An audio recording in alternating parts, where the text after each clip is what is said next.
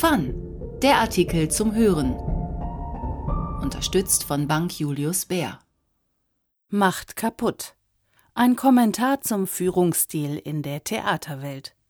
Erschienen am 17. März 2021 auf fun-magazin.de.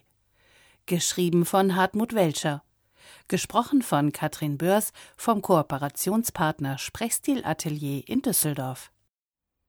Das Kausalprinzip sagt aus, dass die Verbindung von Ursache und Wirkung eine notwendige sei.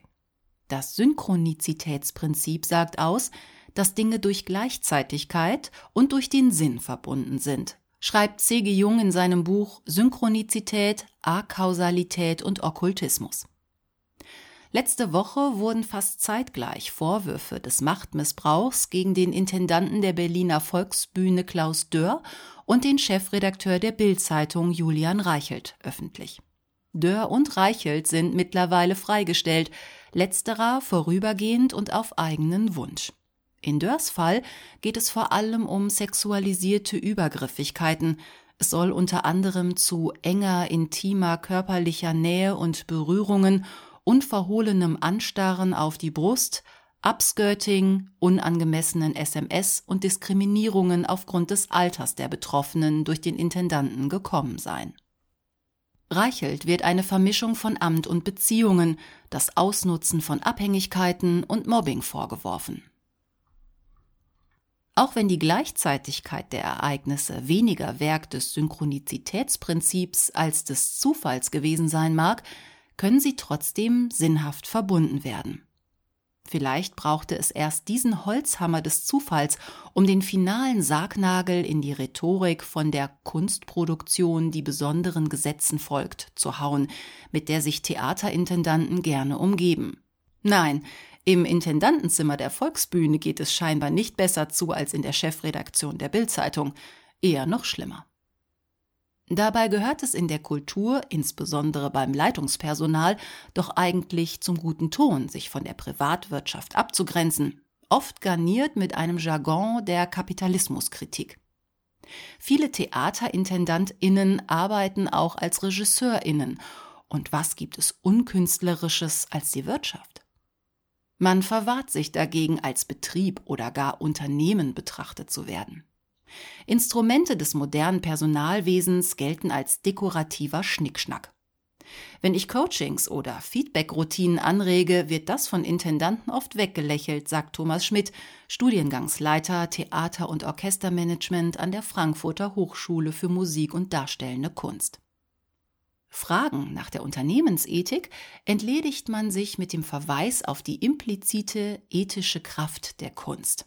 Im Kulturbetrieb sind wir inhaltlich permanent mit ethischen Fragen beschäftigt, eben weil wir Kunst machen, meint Intendant Martin Couchet in Daniel Ries Buch Unternehmensethik für den Kulturbetrieb.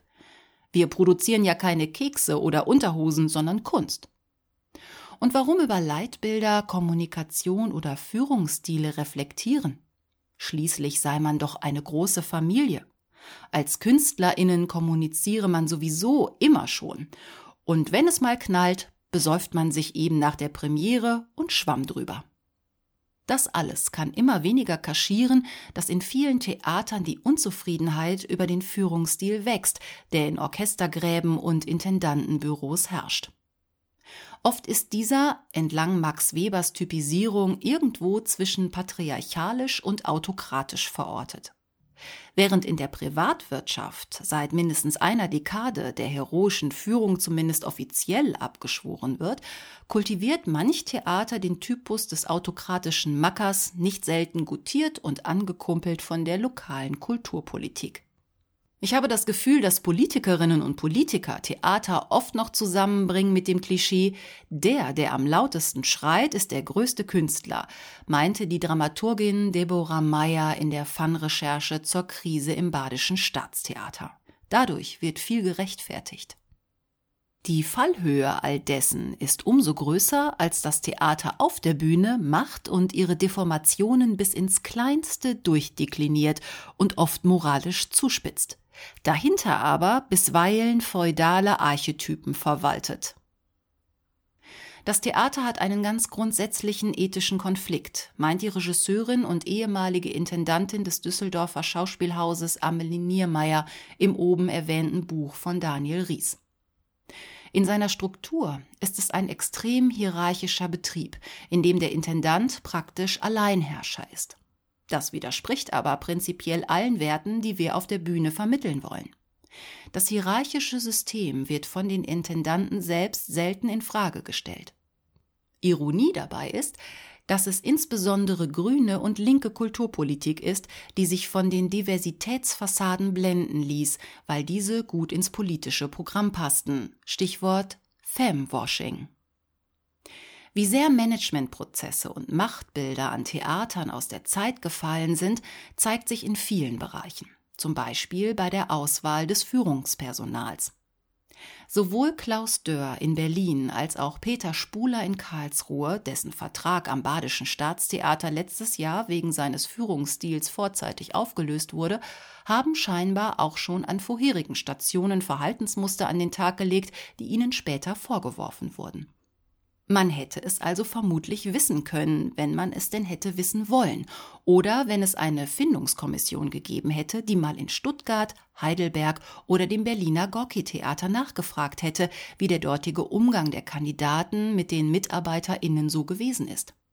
Das hätte die Personalentscheidung vielleicht gar nicht revidiert, aber dazu führen können, Sicherungen einzubauen, genauer hinzuschauen, den Führungsstil zu thematisieren, den Intendanten einen Coach zur Seite zu stellen.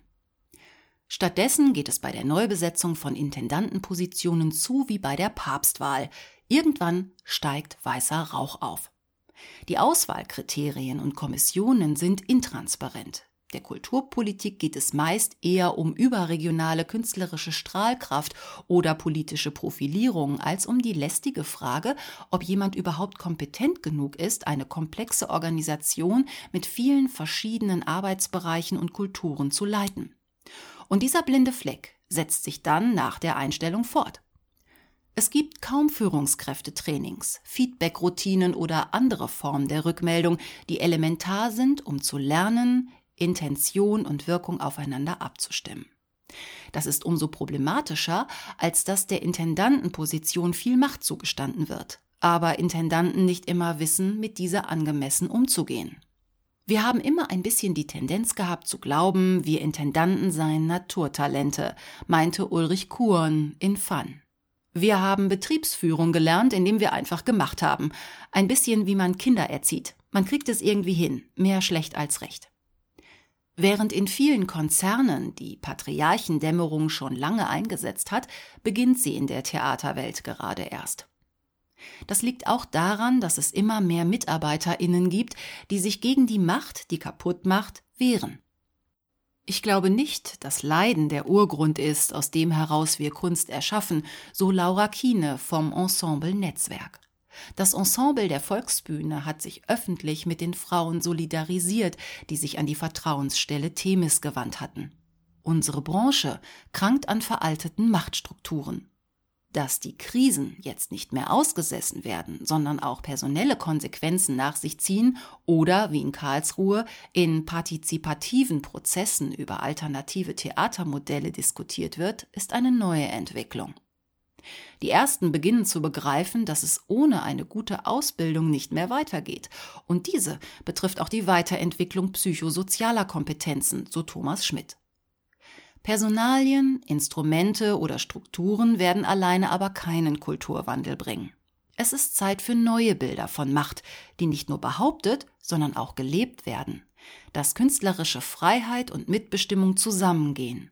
Dass eine empathische Haltung gegenüber dem Team und eine klare künstlerische Linie keine Gegensätze sind, dass Macht und Nahbarkeit, Autorität und Fehlbarkeit sich nicht ausschließen, sondern bedingen. Solche vermeintlichen Gegensätze werden ohnehin meist nur aufgemacht, um sich vor Verantwortung und Veränderung zu drücken. Wer Menschen dazu anregen will, künstlerisch an ihre Grenzen zu gehen, muss einen Raum öffnen, der das richtige Maß an Schutz und Experimentierfreude ermöglicht. Das steht in einem eklatanten Widerspruch zu einem erratischen Ausleben von Launen und der Rechtfertigung von Narzissmus oder Übergriffen als Ausdruck des genialischen Geistes. Dafür, dass hier neue Bilder entstehen, tragen alle eine Verantwortung, denen am Theater gelegen ist. Macht kaputt. Ein Kommentar zum Führungsstil in der Theaterwelt. Wurde gesprochen von Katrin Börs. Du findest diesen und viele weitere Artikel zum Lesen auf fun-magazin.de.